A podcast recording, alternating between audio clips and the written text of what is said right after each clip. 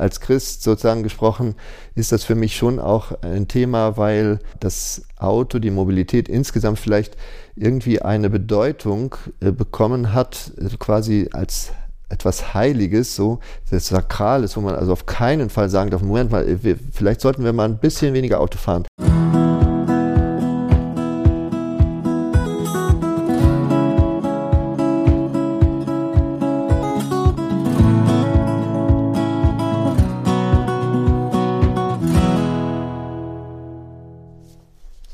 Herzlich willkommen zu einer weiteren Folge unseres Podcasts Die Welt ein bisschen besser machen, kirchenpolitisches Engagement in unserer Gesellschaft. Mein Name ist Kerstin Zelina. Ich bin Mitglied des Bayerischen Landtags, sozialpolitische Sprecherin der Grünen Landtagsfraktion in Bayern und ich finde sozial- und gesellschaftspolitisches Engagement einfach mega wichtig, denn das hält uns zusammen und das hält die ganze Welt zusammen. Und weil sozialpolitisches Engagement nicht einfach selbstverständlich ist, möchte ich mit Menschen sprechen, die sich engagieren und sie fragen, was sie antreibt. Als Landtagsabgeordnete treffe ich ja viele Menschen, die sich einbringen und die versuchen, mit ihrem Engagement die Welt ein bisschen besser zu machen. Und viele davon tun dies aus einem kirchlichen Engagement heraus, als Pfarrer oder als Bischof oder als jemand, der in einer kirchlichen Einrichtung arbeitet oder in einem Kloster lebt. Und bereits gesprochen habe ich mit Pfarrer Burkhard Hose, der mit seiner klaren Position zu Segnungen gleichgeschlechtlicher Beziehungen ja deutschlandweit bekannt geworden ist. Genauso habe ich mit Schwester Katharina Ganz gesprochen. Das ist die Generaloberin vom Kloster Oberzell und auch sie unterstützt Menschen, indem sie in besonderen Härtefällen Kirchenasyl gewährt oder sie, für die, sie kämpft für die Rechte von Frauen in der Kirche und unterstützt junge Frauen in sehr schwierigen Lebenssituationen dabei ein neues Leben anzufangen. Und mit dem Regionalbischof AD, Ark Nietzsche aus Nürnberg, habe ich auch gesprochen. Er gründete zusammen mit anderen die Allianz gegen Rechtsextremismus und teilte sich mit seiner Frau gleichberechtigt die Stelle des Regionalbischofs der Regionalbischöfin und setzte damit ein klares Zeichen für den gleichberechtigten Zugang von Frauen zu kirchlichen Ämtern und natürlich auch Führungspositionen. Und heute habe ich einen weiteren spannenden Gast. Jemanden, der zwar in einem Kloster lebt, aber mitten im Leben steht und der viel Spannendes erzählen kann. Herzlich willkommen, Bruder Julian. Genauer gesagt, Bruder Julian Glinke von der Benediktiner Abtei Münster-Schwarzach. Ja, vielen Dank. Lieber Bruder Julian, wie wird man heute eigentlich Mönch? Ich kann mir das gar nicht so richtig vorstellen, denn das ist ja kein Berufswunsch, den man schon als Kind toll findet, so wie bei der Feuerwehr sein oder das zu machen, was der Papa oder Onkel macht. Also wann und wie hat sich bei Ihnen denn der Berufswunsch Mönch herauskristallisiert?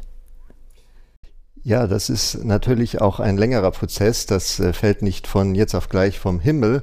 Und als Jugendlicher hätte ich mir das vielleicht auch gar nicht vorstellen können.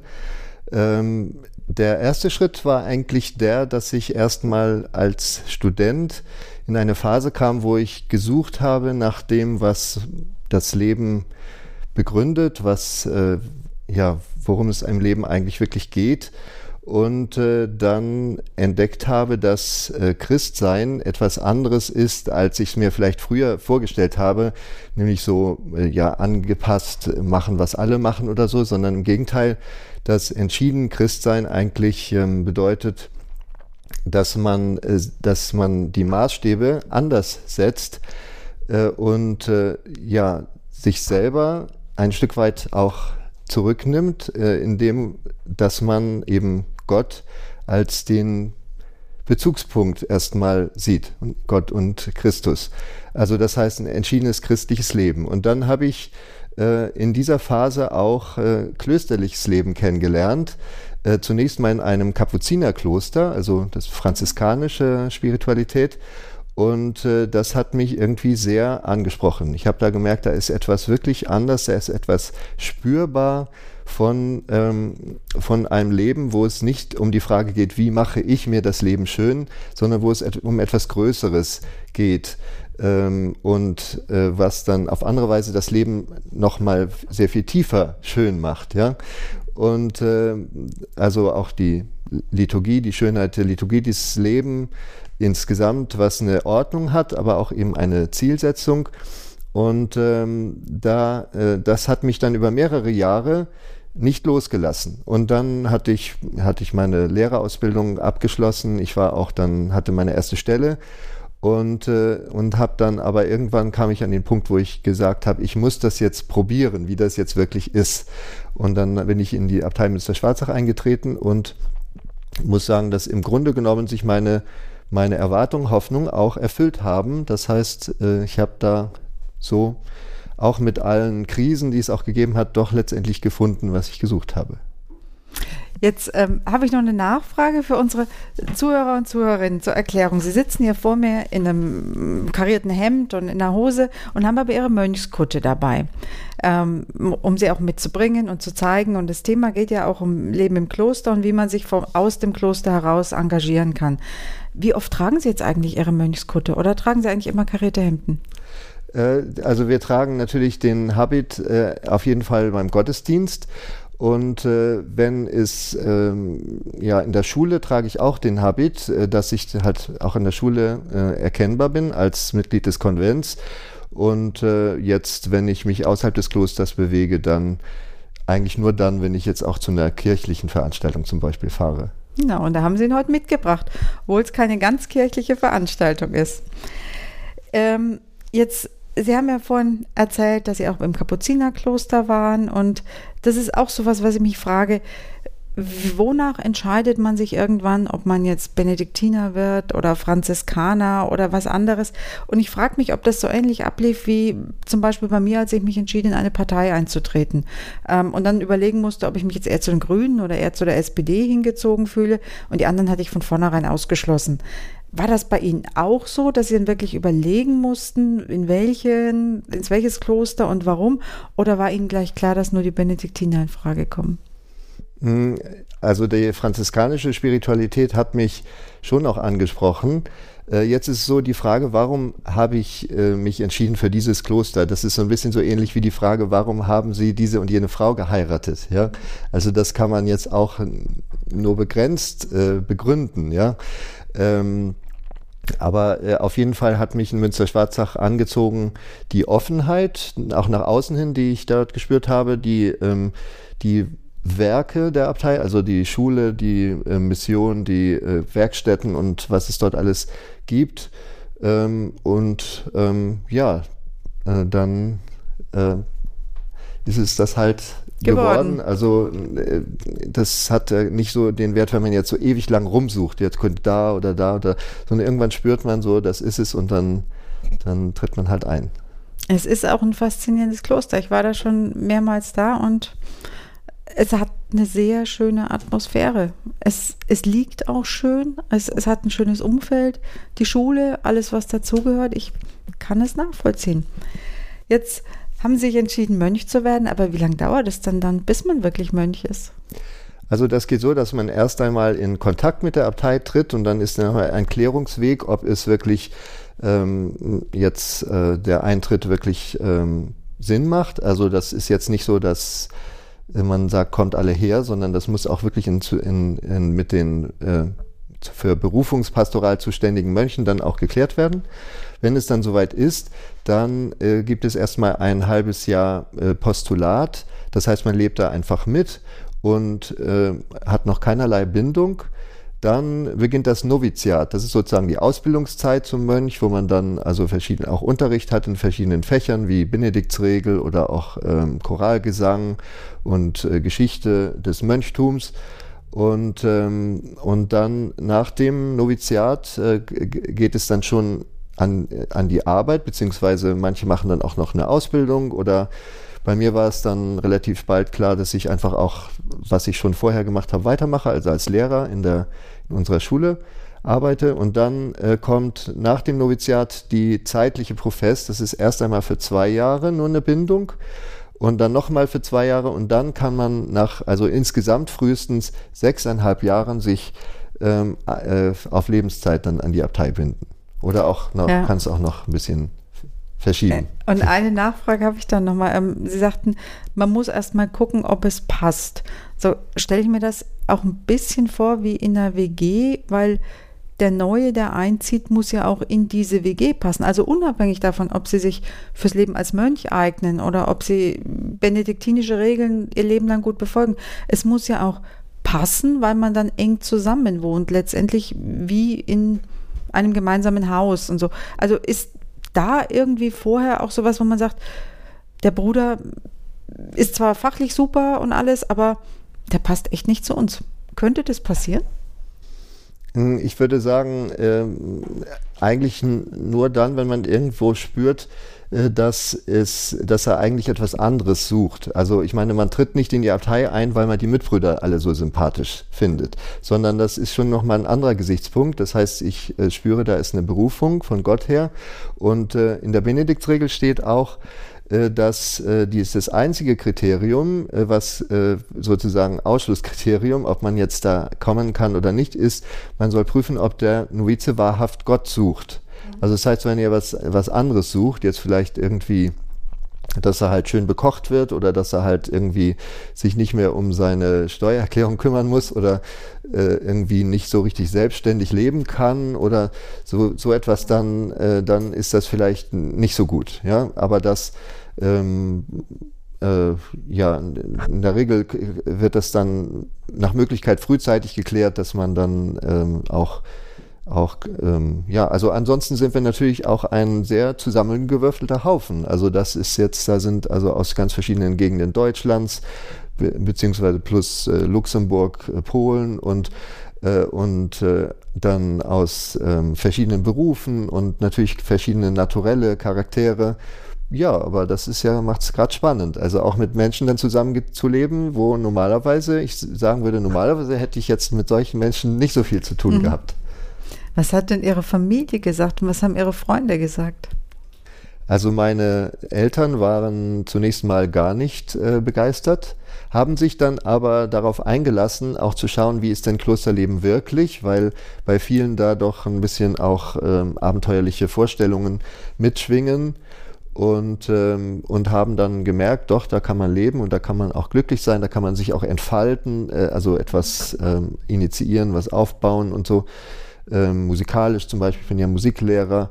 Äh, und, und dann haben sie sich damit, ähm, haben sie ihren Frieden damit gefunden, kann man glaube ich sagen. Und bei den Freunden, ja, natürlich unterschiedlich, aber im Grunde genommen war die Reaktion bei vielen dann doch eigentlich positiver, als ich das erwartet hatte.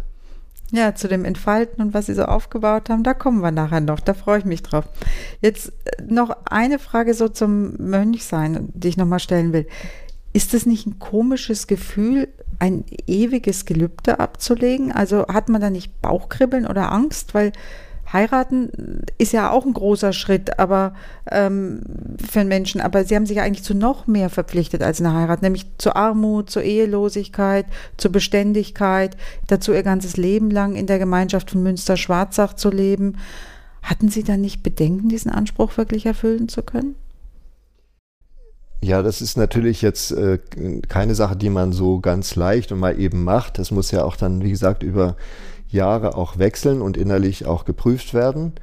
Äh, und ähm, dann ähm, äh, ja, ist es natürlich immer ein Schritt, den man auch im Gottvertrauen tut. Also letztendlich nicht anders als bei einer Ehe. Ne? Also wenn ich jetzt jemanden heirate, woher weiß ich, dass man in 30 Jahren sich auch noch versteht und wirklich da auf Dauer über Jahrzehnte einen gemeinsamen Weg findet, ähm, ist ja auch nicht selbstverständlich und im Kloster genauso.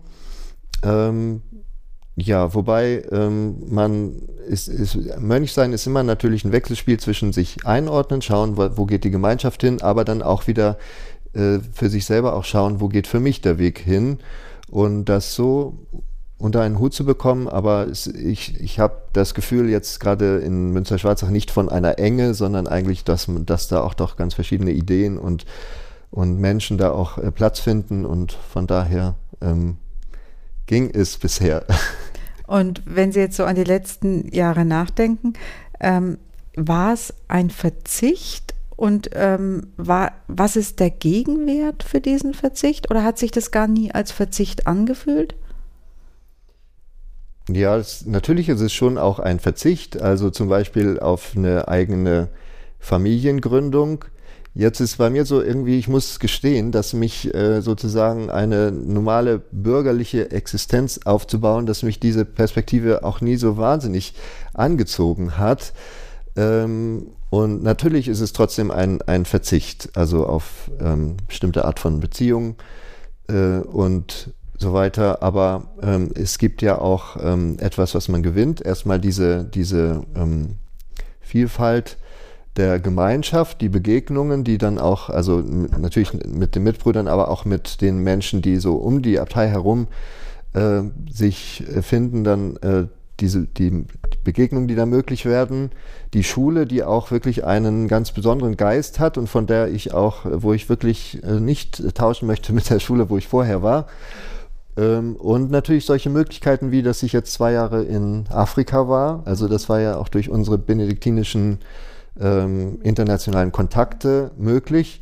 Und das war auch eine sehr wertvolle Erfahrung. Mhm. Und bevor Sie in Afrika waren und äh, noch bevor Sie Mönch wurden, waren Sie ja in Russland. Und ich habe mir Ihren Lebenslauf so angeschaut und habe festgestellt, ähm, dass wir beide 1968 geboren sind und dass wir beide in St. Petersburg waren. Jetzt war ich da nur ein paar Tage und zwar nach dem Abitur mit meinem Russisch-Wahlkurs damals.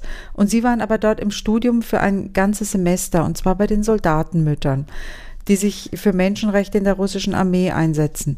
Was haben Sie da gelernt von den Soldatenmüttern und wie hat Sie diese Erfahrung geprägt?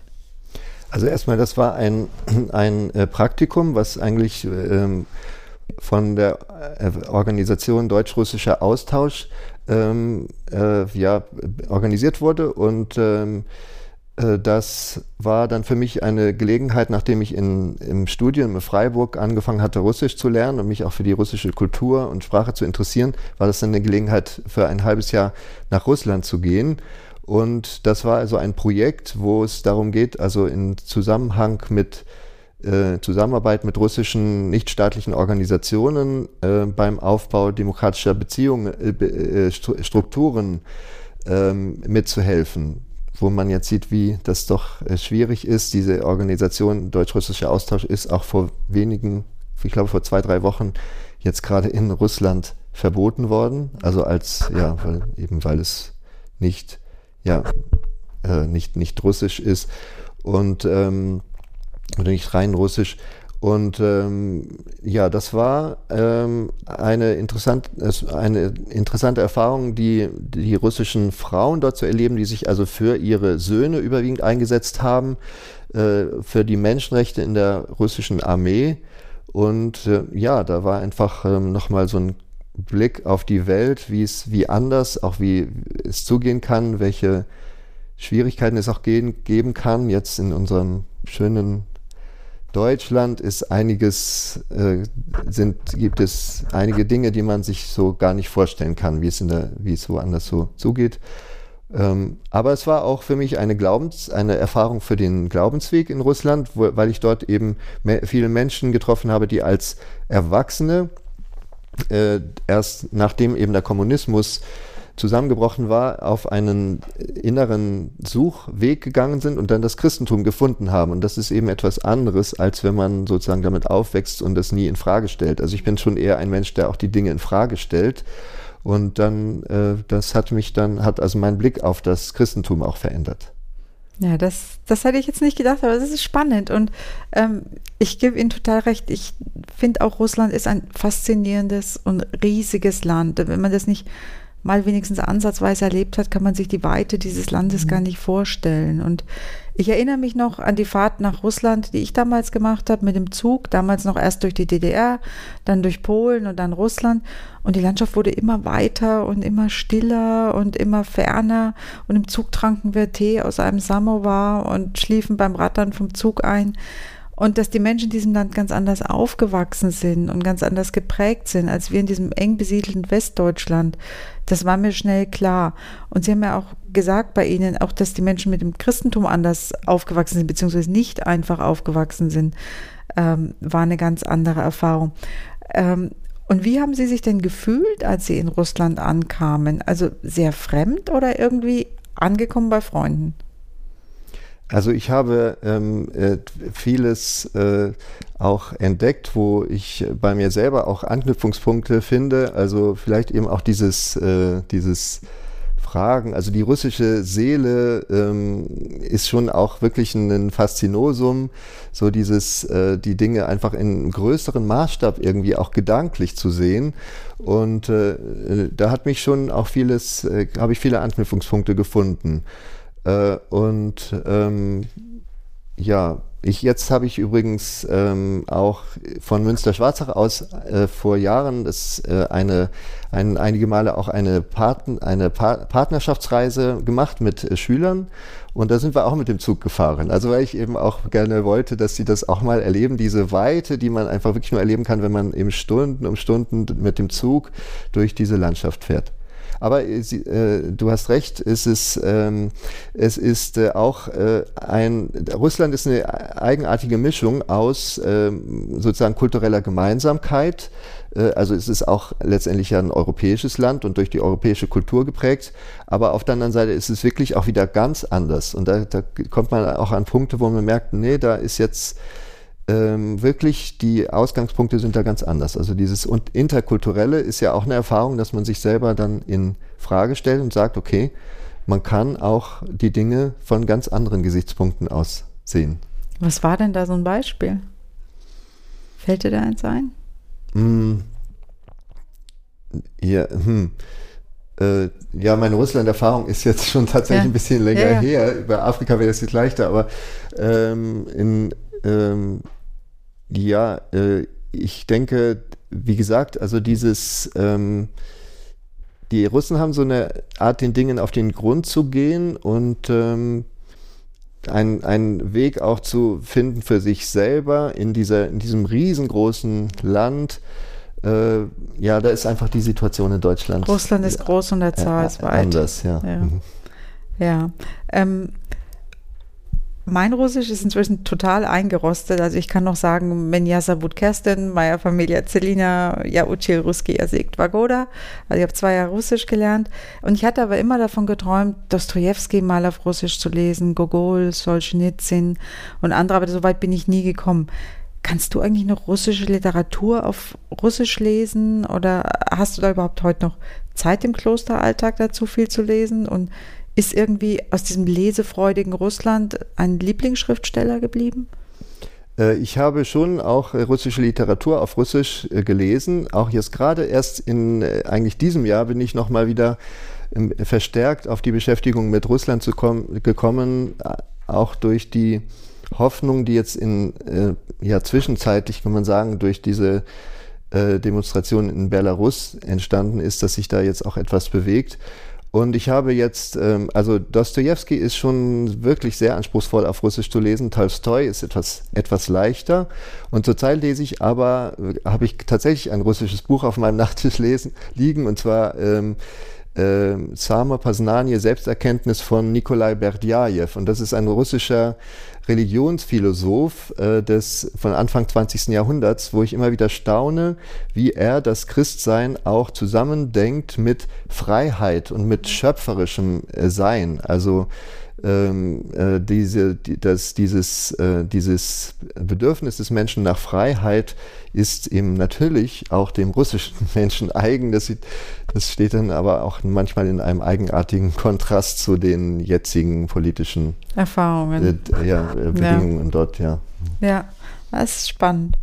Jetzt ähm, hast du ja vorhin auch schon gesagt, du warst ja nicht nur in Russland mal früher, bevor du Mönch warst, sondern als Mönch warst du auch in Tansania, in Afrika, und zwar zwei Jahre im Kloster Hanga. Und Hanga ist ein rein afrikanisches Kloster und das größte Benediktinerkloster in Afrika. Also warum bist du dahin und nicht in Münster-Schwarzach geblieben? War das Abenteuerlust oder wie kam das? Also das mu muss ich zugeben, dass es jetzt nicht rein meine Initiative war, sondern, ähm, sondern das war eigentlich, dass der Abt Michael mich gefragt hat, ob ich mir das vorstellen könnte, mal für zwei Jahre nach Tansania äh, zu gehen. Und äh, ich habe dann darüber nachgedacht und äh, habe dann zugesagt. Also weil, ja gut, ich hatte diese tatsächlich diese russische Erfahrung schon, dass es, ein, dass es zwar sehr herausfordernd ist, also was völlig anderes, ob man irgendwo wirklich mal so zwei, drei Wochen ist im Urlaub oder ob man irgendwo lebt. Und äh, aber ich hatte dann Lust auf diese Erfahrung und habe dann eben gesagt, dass ich das mache. Und meine, ich bin dann also dorthin, habe in dem Benediktinerkloster gelebt, so ähnlich, natürlich, also eigentlich noch ein bisschen anders als in Münster-Schwarzach und habe auch als Lehrer gearbeitet. Und zwar habe ich dann an einer, ähm, einem Seminary, also einer Klosterschule, ähm, äh, auch Musik und Geschichte unterrichtet, so wie in Münster-Schwarzach, mit eben einigen anderen Bedingungen. Zum Beispiel hatte ich dann äh, Klassen mit 73 Schülern. Oh. Ja, was aber oh. äh, sehr gut geht, weil die Schüler sind dort sehr ähm, respektvoll und ähm, und man, also ich habe die, die Schüler in, äh, sehr in guter Erinnerung. Also es waren Schül männliche Schüler, es war eine, eine Jungenschule. Und, ähm, und habe auch mit sehr vielen noch immer noch äh, guten Kontakt. Und dann habe ich vor allen Dingen aber auch äh, Musik unterrichtet und das dann auch praktisch. Das heißt, ich habe denen äh, Geige, Gitarre und äh, Orgel, Keyboard äh, unterrichtet und die Afrikaner sind da sehr, also diese Jugendlichen sehr begeistert. Ich habe auch gestaunt, also es so 13-jährige afrikanische Jungs voll abfahren auf Geige spielen. Das mhm. hätte ich mhm. vorher nicht gedacht. Und die haben das bis heute, äh, ist dort, äh, spielen die dort Geige. Und ähm, Musik schafft ja dann, denke ich, so was Verbindendes miteinander. Und ähm, wie wie kann das die jungen Leute dann dort dauerhaft bereichern? Also haben die die Chance, nach ihrer Schule irgendwann das weiter zu praktizieren? Haben sie bessere berufliche Chancen? Oder ist es mehr das Miteinander, was dann gestärkt wird? Wenn man mal zusammen Musik gemacht hat, hat man andere Erfahrungen, Gemeinschaft zu erleben? Also wie wirkt sich das dann aus auf Dauer, wenn man sowas einbringt? Also ich glaube, es ist äh, tatsächlich so, äh, dass äh, es allgemein menschliche Erfahrungen gibt, die man durchs Musizieren macht, also hier wie dort. Zum Beispiel einfach das Selbstbewusstsein, was man gewinnt, wenn man spürt, ah, das geht was, wenn ich dranbleibe, wenn ich mich wirklich da auch reinhänge und regelmäßig übe, dann komme ich auch weiter und am Schluss kann ich etwas, was die anderen nicht können. Und dann natürlich aber auch, wenn man im Zusammenspiel sich einordnen und seine Rolle dort im Ganzen finden ähm, und auch sich präsentieren, also zu, vor anderen zu zeigen, was man gelernt hat. Das sind so allgemeine Erfahrungen, die sicherlich auch ähm, über die Musik hinaus weiterwirken. Und dann habe ich es aber auch so eingerichtet, dass die, Ge die Schüler, die wirklich äh, gut ihr Instrument gelernt haben, dass die es dann auch mitnehmen können und dass ich dafür dann Ersatz schicke. Das heißt, ich habe da auch ein Projekt, in, also sammle dann auch äh, Spenden für, damit ich dann eben dieses Projekt weiterführen kann bei uns in der Missionsprokura. Mhm.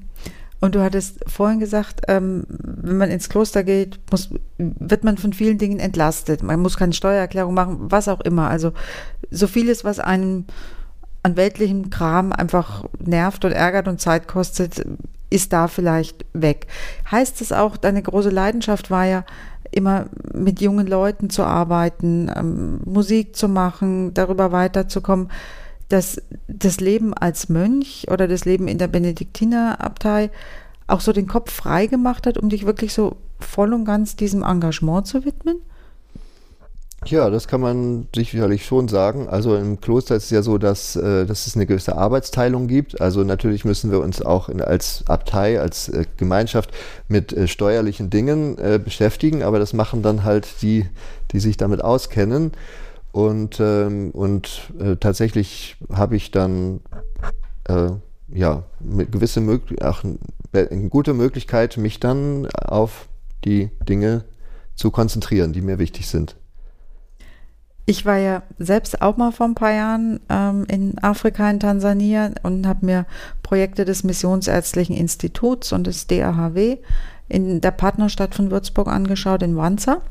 Und ich war da unter anderem in einem Krankenhaus, in dem ein sechsjähriger Junge war, übersät mit Bienenstichen. Auf der Intensivstation hat er um sein Leben gekämpft und letztendlich ist er viel zu spät eingeliefert worden.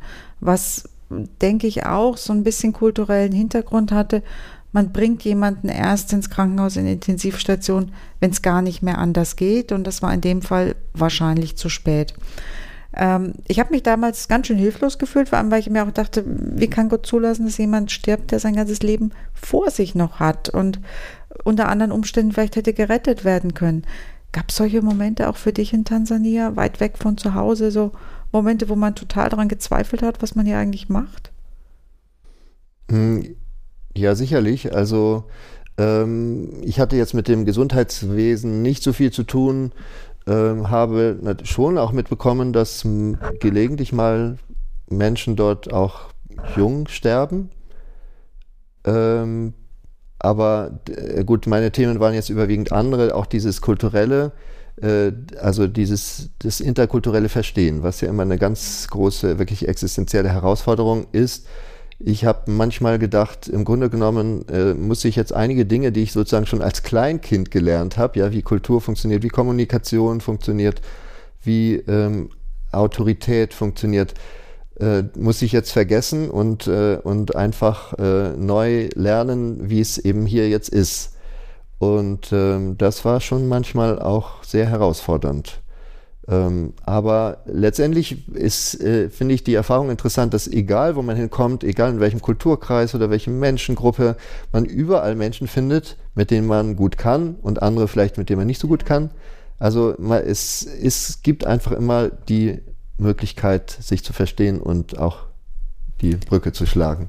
Und wenn du jetzt in Deutschland unterwegs bist, ähm, hier leben viele Menschen aus Russland und hier leben auch viele Menschen aus afrikanischen Staaten. Vielleicht aus völlig anderen Staaten, als du warst, aber hast du so das Gefühl, dass du einen anderen Zugang hast? Ähm, ist es leichter? Weil ich habe oft das Gefühl, dass sowohl aus Russland als auch aus afrikanischen Staaten, als auch aus osteuropäischen Staaten Menschen, die hier sind, sagen, eigentlich interessiert sich kaum einer für die reiche Kultur, die wir haben, für die Geschichte. Wir werden oft mit Vorurteilen angeguckt und ähm, man erwartet Schlechtes von uns. Wenn, wenn dann jemand auf sie zukommt, der sagt, ich war mal bei euch längere Zeit. Ich habe festgestellt, das fand ich total cool, das fand ich toll, das hat mir gefallen. Ich weiß was über eure Geschichte, über eure Bräuche, über die Arten, wie ihr feiert. Ähm, das muss doch einen ganz anderen Zugang eröffnen, oder?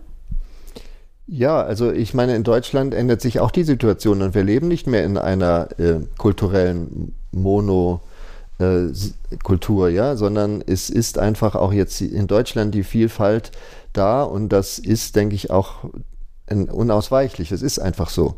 Und da ähm, kann man natürlich jetzt nicht einfach naiv so Multikulti und ja, wir haben uns alle lieb, sondern das ist wirklich, man muss das auch ähm, äh, akzeptieren, dass es auch wirklich herausfordernd ist, den anderen wirklich zu verstehen.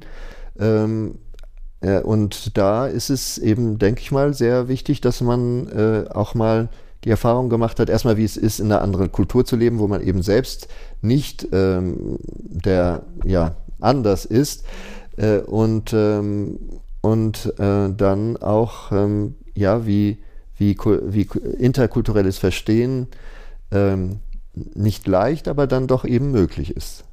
Mhm.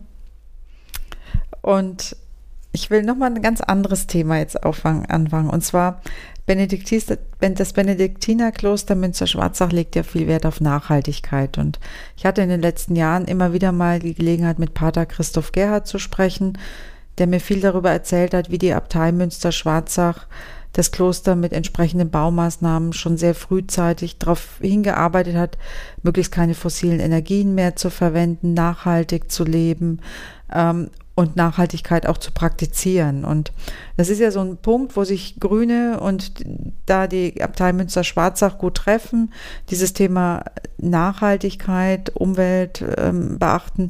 Und ich erinnere mich daran, dass mir Pater Christoph Gerhard mal gesagt hat, er empfindet das als seinen Auftrag, das Kloster seinen Nachbrüdern so zu hinterlassen, dass die auch ein gutes Leben führen können und dass die Ressourcen eben nicht verbraucht sind. Und ähm, wie wichtig ist dir jetzt eigentlich das Thema Nachhaltigkeit? Wie praktizierst du es oder ihr es in Münster-Schwarzach? Und ähm, ist es eher, wie, wie kriegen die Benediktiner das hin, das wirklich auf Dauer in der Gesellschaft mit zu verankern? Oder ist es ein rein Ding für interne Sachen oder geht ihr damit auch nach außen? Äh, ja, also erstmal das Thema beschäftigt mich eigentlich schon seit meiner Jugend. Äh, also auch das Thema ja, Nachhaltigkeit sagt man, hat man damals noch nicht gesagt, aber äh, ja, unser Umgang mit der Umwelt oder natürlichen Mitwelt äh, und, äh, äh und dem Respekt auch vor den Mitgeschöpfen sozusagen. Ähm, und das hat mich dann, das war schon auch ein Grund, dass ich gemerkt habe, in Münster-Schwarzach ist ein guter Ort, weil ich da gespürt habe, da ist da schon was im, im Gang. Und das hat sicherlich auch von der benediktinischen Spiritualität her zu tun mit der Stabilitas, also Beständigkeit. Man bindet sich beständig an eine Gemeinschaft und ähm, normalerweise auch an einen bestimmten Ort. Äh, und äh, das Kloster Münster-Schwarzach äh, gibt es seit 1200 Jahren und dann fragt man sich, ja, gibt es dann auch noch in 100, 200, vielleicht sogar 1000 Jahren auch noch die Möglichkeit, dort gut zu leben?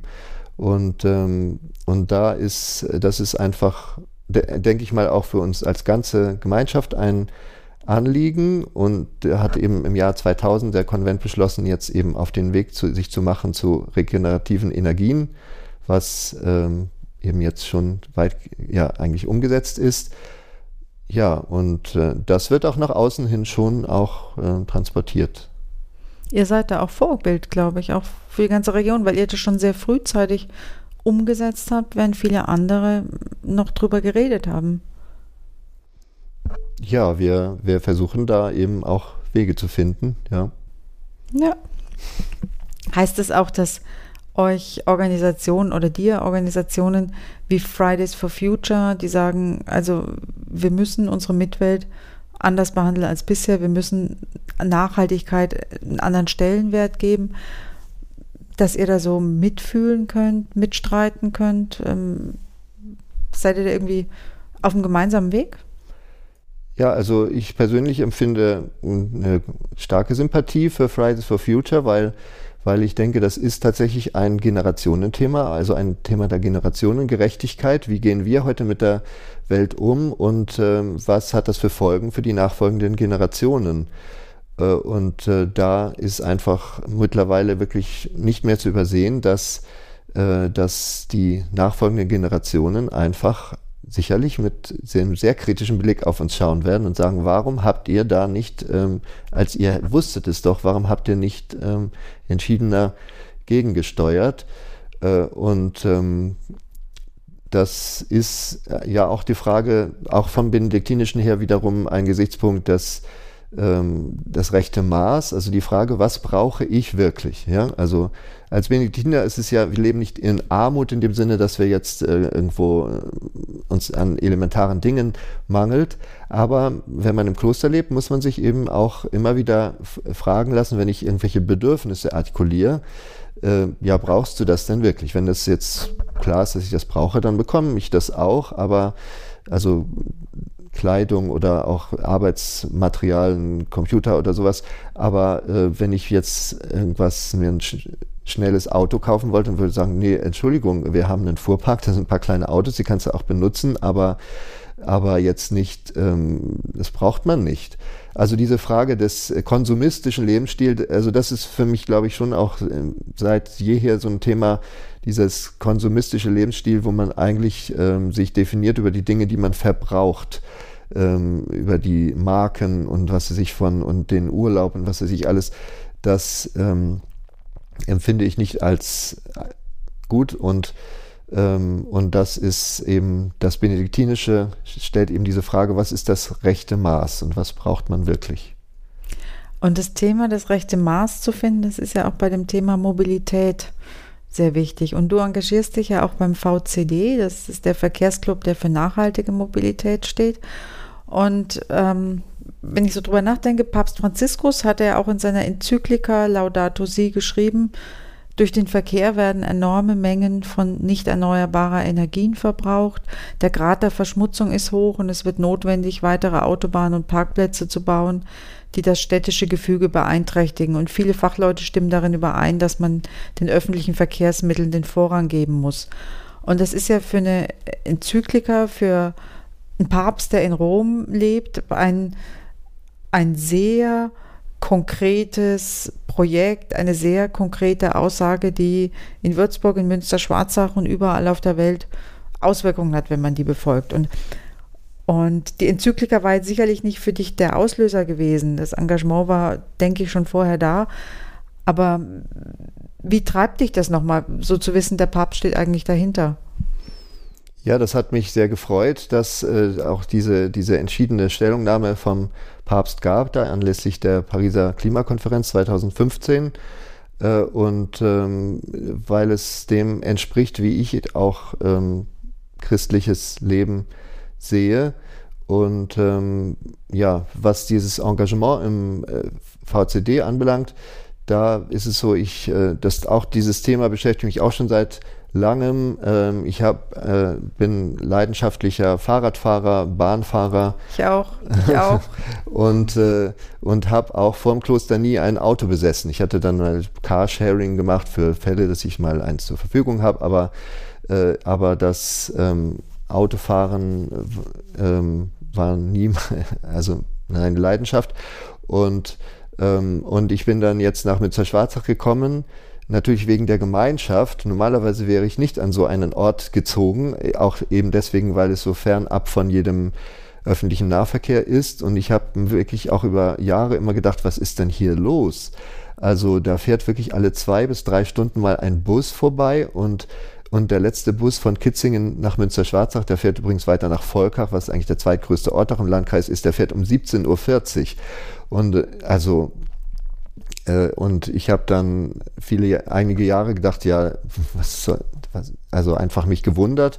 Und dann, als natürlich dann auch nochmal diese Bewegung in, das, in die Klimadiskussion kam, habe ich, hab ich dann gedacht, jetzt müssen wir, möchte ich mal gerne etwas machen. Und dann haben wir äh, vor Ort dort auch äh, relativ schnell Gleichgesinnte, äh, uns in einer Gruppe von Gleichgesinnten gefunden und, äh, und haben dann äh, auch nach außen hin uns dann gleich als äh, Kreisgruppe des VCD gesehen, weil der Verkehrsclub Deutschland ist einfach auch ein, ein Verband, der äh, diese Ziele vertritt, nachhaltige Mobilität schon seit langem und auch, äh, wo auch eine Menge Fachwissen und auch organisatorische Struktur da ist und ähm, da äh, das hat sich also auch immer bewährt und jetzt hat sich dann auch schon das ausgebreitet in Schweinfurt, hat sich jetzt auch eine Kreisgruppe Schön. gebildet und ähm, wir setzen uns da unter anderem auch für Bahnreaktivierungen ein. Die Main-Schleifenbahn soll kommen, aber es zieht sich und die Steiger Nochmal zwei Jahre länger hin. Ja, ja Steigerwaldbahn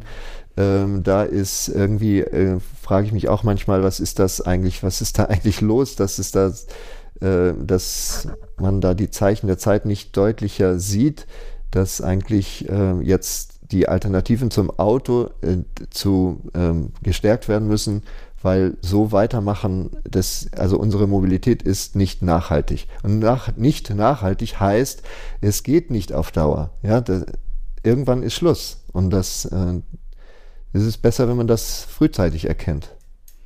Ja, das sehe ich ganz genauso. Kannst du mit oder, oder glaubst du, dass mit langsamen Anreizen so in fünf Jahren kommt vielleicht mal die Main-Schleifenbahn oder in, oder das oder mit langsamen Anreizen im Sinne von naja, alle steigen freiwillig um und wir sind ja jetzt ganz langsam dabei. Reicht es? Ja, ich bin da ähm, auch ein Stück weit ratlos, weil ich meine, natürlich kann man seinen Mitmenschen jetzt nicht äh, äh, immer mit dem Zeigefinger kommen und sagen, man, du müsstest oder so.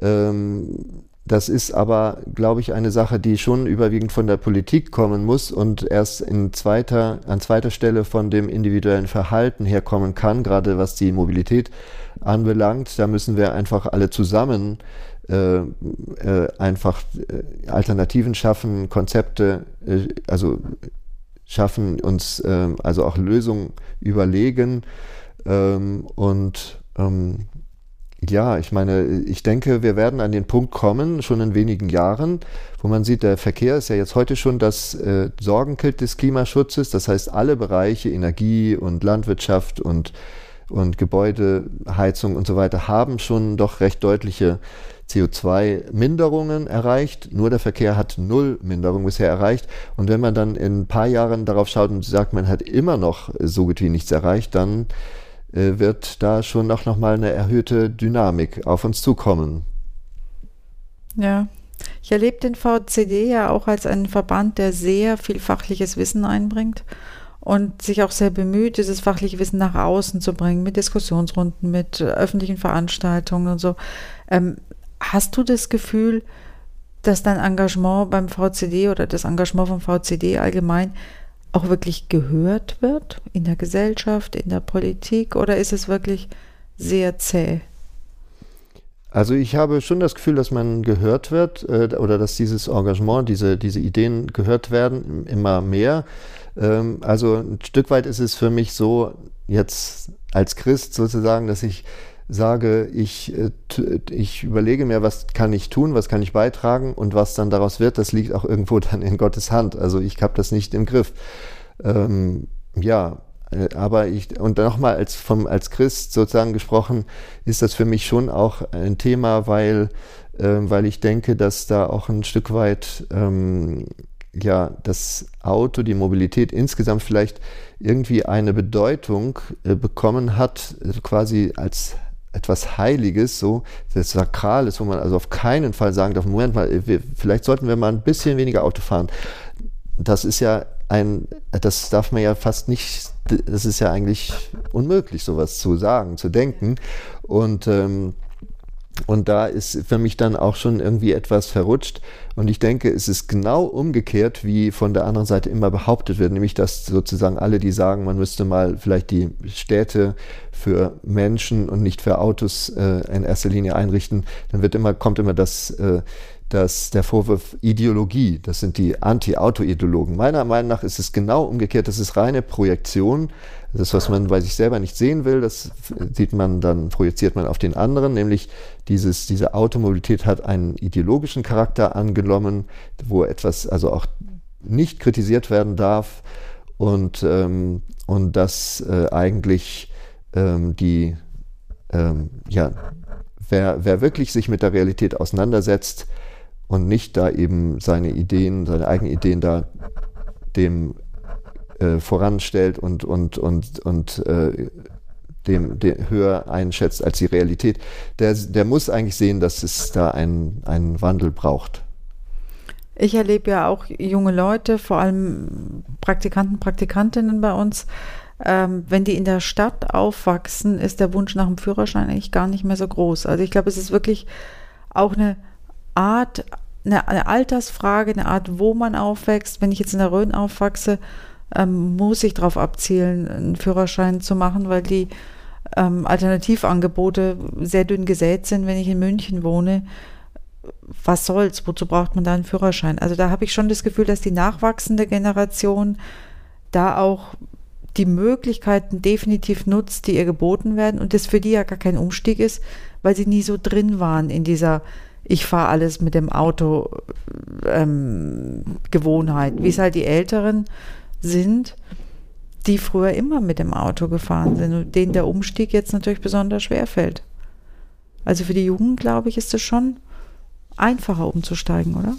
Ja, ich denke auch auf jeden Fall. Also äh, Freiheit wird heute nicht mehr gleichgesetzt mit einem Auto haben und äh, im Auto rumfahren, sondern eher Freiheit, äh, also ist, äh, wenn man eben kein Auto braucht, wenn man sich nicht ständig irgendwo in Stell, Stau stellen muss äh, und äh, oder einen Parkplatz suchen muss ewig und sich überlegen muss, wie äh, wo bekomme ich jetzt das Geld her für die äh, für die für die verschiedenen Ausgaben, die mit dem Auto zusammenhängen.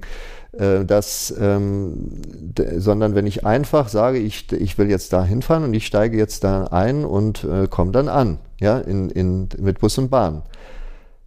Und, äh, und das hat, hat aber tatsächlich natürlich schon etwas mit Stadt und Land zu tun. In der Stadt ist man natürlich sowieso äh, mehr daran gewöhnt, dass es öffentliche Verkehrsmittel gibt. Aber auch in, in, auf dem Land, ich muss, ich war jetzt gerade vor ein paar Monaten in Baden-Württemberg und ich ähm, war dann wirklich in einem, äh, also ich habe einen Mitbruder besucht, der dort praktisch als Einsiedler lebt, also schon nördlich des Bodensees schon ziemlich abgelegen. Äh, ein klein, winziger Ort, da Groß Schönach und ich wollte dann zu einem anderen Ort nach Meßkirch und am Samstagnachmittag. Und ich habe gedacht, nee, das ist eigentlich unmöglich, dass da irgendwas fährt, aber ich guck mal nach. Und dann tatsächlich jede Stunde erst ein Anrufsammeltaxi, dann ein, äh, ein äh, Regiobus, der also auch am Wochenende stündlich fährt, noch ein anderer Regiobus. Und ich kam wirklich, also stündlich äh, und ich kam dann da wirklich an und und ich hatte den Eindruck, da sind, äh, ist man in einigen anderen Gegenden Deutschlands schon, schon sehr viel weiter. Mhm.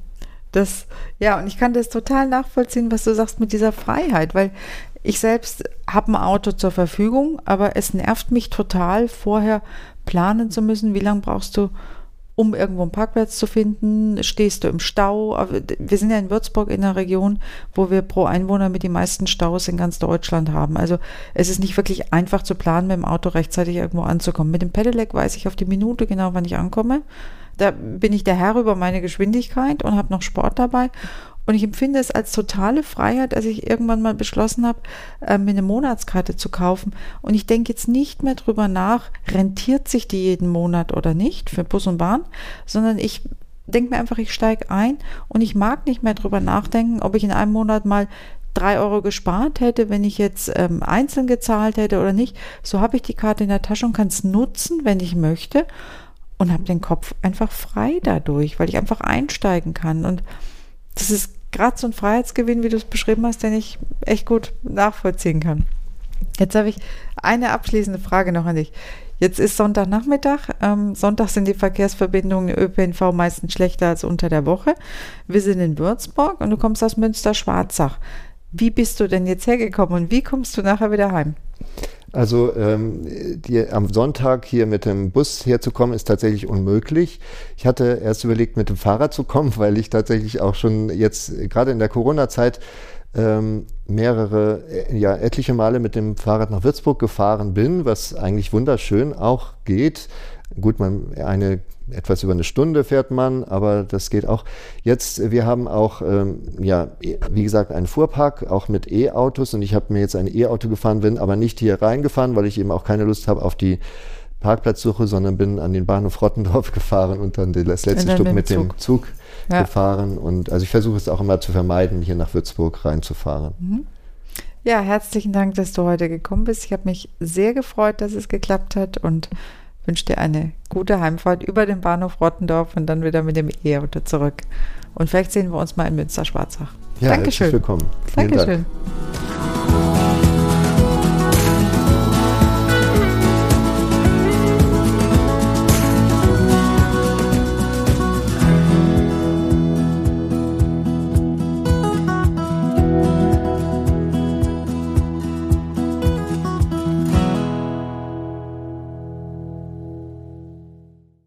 Produktion von Mimimi Media.